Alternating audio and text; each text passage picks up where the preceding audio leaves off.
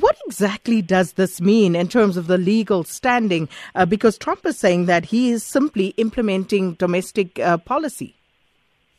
Well, Trump is implementing a particular segment of U.S. domestic policy. His speech, and I've read it carefully, is is pure nonsense. And you heard that the moving of the embassy, he said, would be a tribute to peace. And, and that is also nonsense. Why would the man do this? He is a wild card, as you know, Sakina.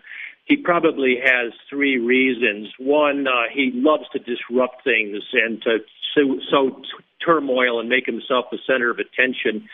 So he's at variance with the 86 other countries, including South Africa, that keep their embassies in, in Tel Aviv. He secondly likes to uh, have a distraction. He's being uh, pursued by the special counsel, Robert Mueller, for his financial dealings with the Russians, and he's had a bad tax act in the last week passed that's going to uh, reward his he and his cronies billions of dollars. It's a kind of state capture subpoena, so he needs a distraction, and this embassy thing is a big distraction that he sort of revels in. And then finally, he is devoted to his base, uh, which is uh, the evangelical uh, community that is the hard right evangelical community, not the Jimmy Carter Jesus is peace uh, and the peace process uh, evangelicals and they are hard over uh, against Muslims and like the idea of this alliance with Israel, but also the Republican right that took power in 95 against Bill Clinton sought to embarrass Clinton's peace efforts by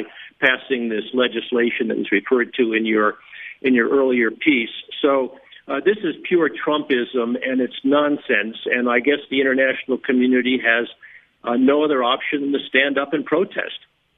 But but uh, uh, why would he ignore uh, you know all the concern expressed by world leaders, um, you know, by other countries, regions, and uh, looking at the outrage coming from the Middle East? Why and at what cost would he ignore that? You, you can't deal with Donald Trump in a rational way, Sakina. He is the uh, least qualified, least appropriate president in American history. I've I've just published a SIA report on his implications for Africa, and it really stretches your mind to try to think how this man's uh, narcissistic and misogynist mind works. But he is at heart a white ethnic nationalist screaming for returning America to what his vision was. And it's a total variance with the rest of the international community. And I hope ultimately the new majority that's taking power in America but uh, he's very hard to explain, and he's very hard for other governments to come to terms with. The former Prime Minister of, of Australia said he's made in one year the U.S. the laughing stock of the world. And I don't think that's an exaggeration, but you do have to deal with the United States, and it's a conundrum for all governments, including the South African government. And what does this mean for Middle East and the peace process in that region?